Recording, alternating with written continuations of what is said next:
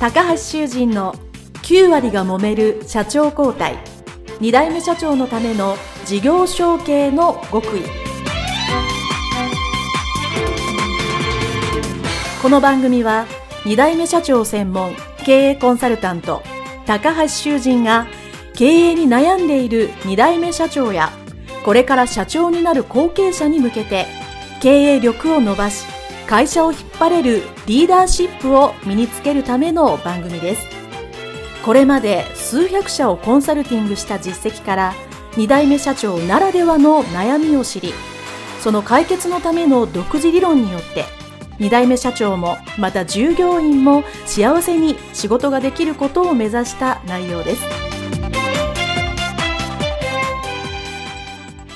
皆さん、こんにちは。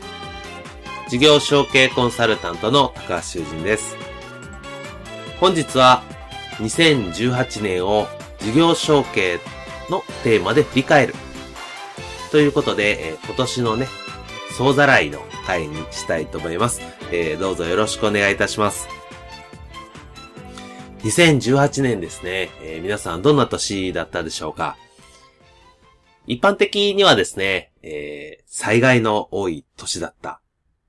というふうにね、あの、今年の表す漢字でも、災いというね、天才の際の字だったんですけども、えー、私もですね、あの、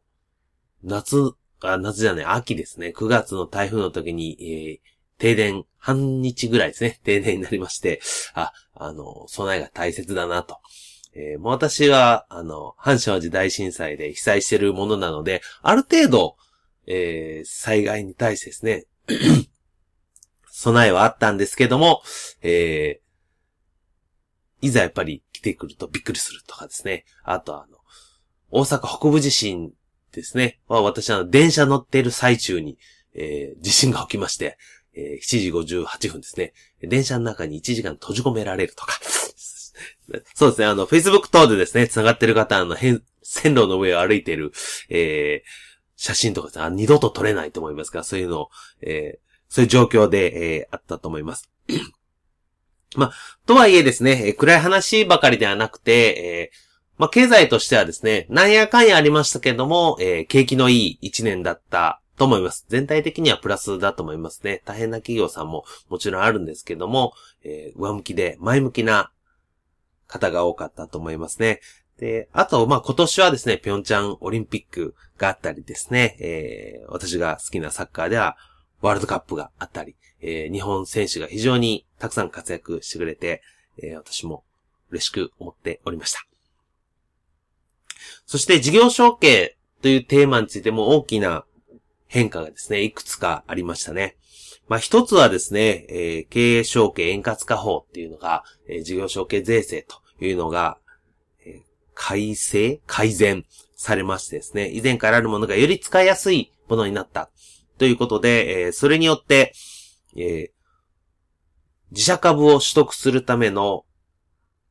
まあ、納税ですね。これに関してそれが猶予されたりすることができたりしてですね、非常に使いやすい、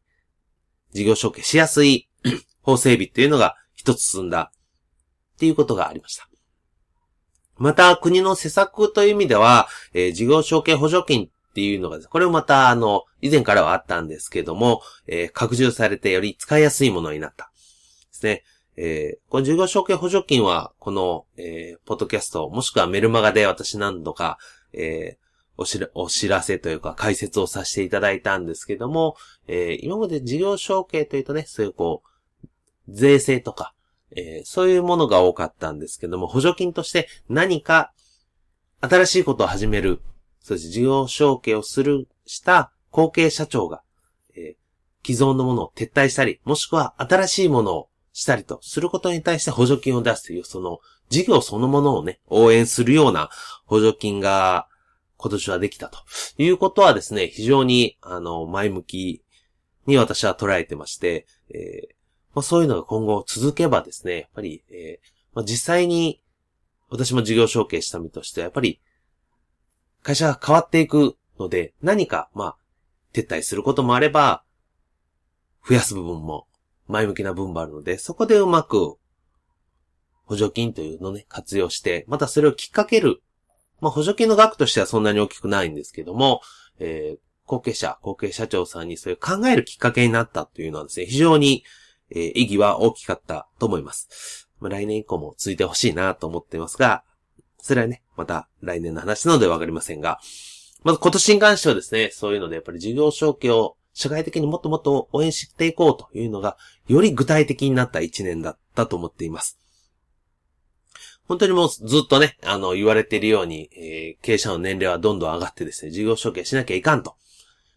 言ってで、言ってたんですけども、なかなかできないという状態に対して、いよいいよ。本格的に、来年以降も、えー、まあ我々、コンサルもそうですけども、国も含めて対応していくようになっていくのかなと思っております。えー、そしてもう一つですね、えー、テーマとトピックスとしては、小規模 M&A ですね。事業承継を踏まえた小規模 M&A が非常にもう今年から活発になってきました。小規模ってどれぐらいですかっていうのを本当に1000万、2000万。本当に小さいのは数百万ですね。で、会社を M&A するというのがですね、これが非常に進んだ一年だと思います。えー、何しろあのネット上でね、あの、そういう情報、M&A を、小規模 M&A の情報をやり取りするっていう時代になりました。で、これはですね、数年前から、もう5年ぐらい前からアメリカではもうネット上で小規模 M&A っていうのが、えー、進んでおりましたので、日本もいずれなるだろうというふうに言われていたんですけど、いよいよ今年から、来年ももっともっと進むんじゃないかなと思います。えー、そしてこの小規模 M&A というのはですね、私は事業承継という意味では、えー、引き継いでね、高決算を一緒にその会社を長く続けていこうと、いい会社にしていこうというのが、まあ、まず大前提なんですけども、やはり高決算がどうしてもいない場合っていうのはですね、えー、第三者、に買っていただいて会社は継続できるっていう意味ではですね、必要だと考えていますので、えそれを小規模でできるというのはですね、えこれは今の経営者さんたちに一つの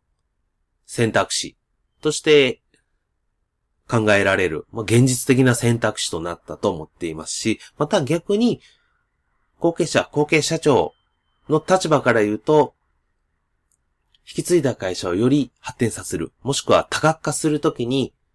その小規模 M&A を使って自分の思う経営に近づける、会社に近づけるという意味では、この小規模 M&A、現経営者も後継者もどちらにとっても一つの考えられるテーマになってきているんだろうなというふうに思っています。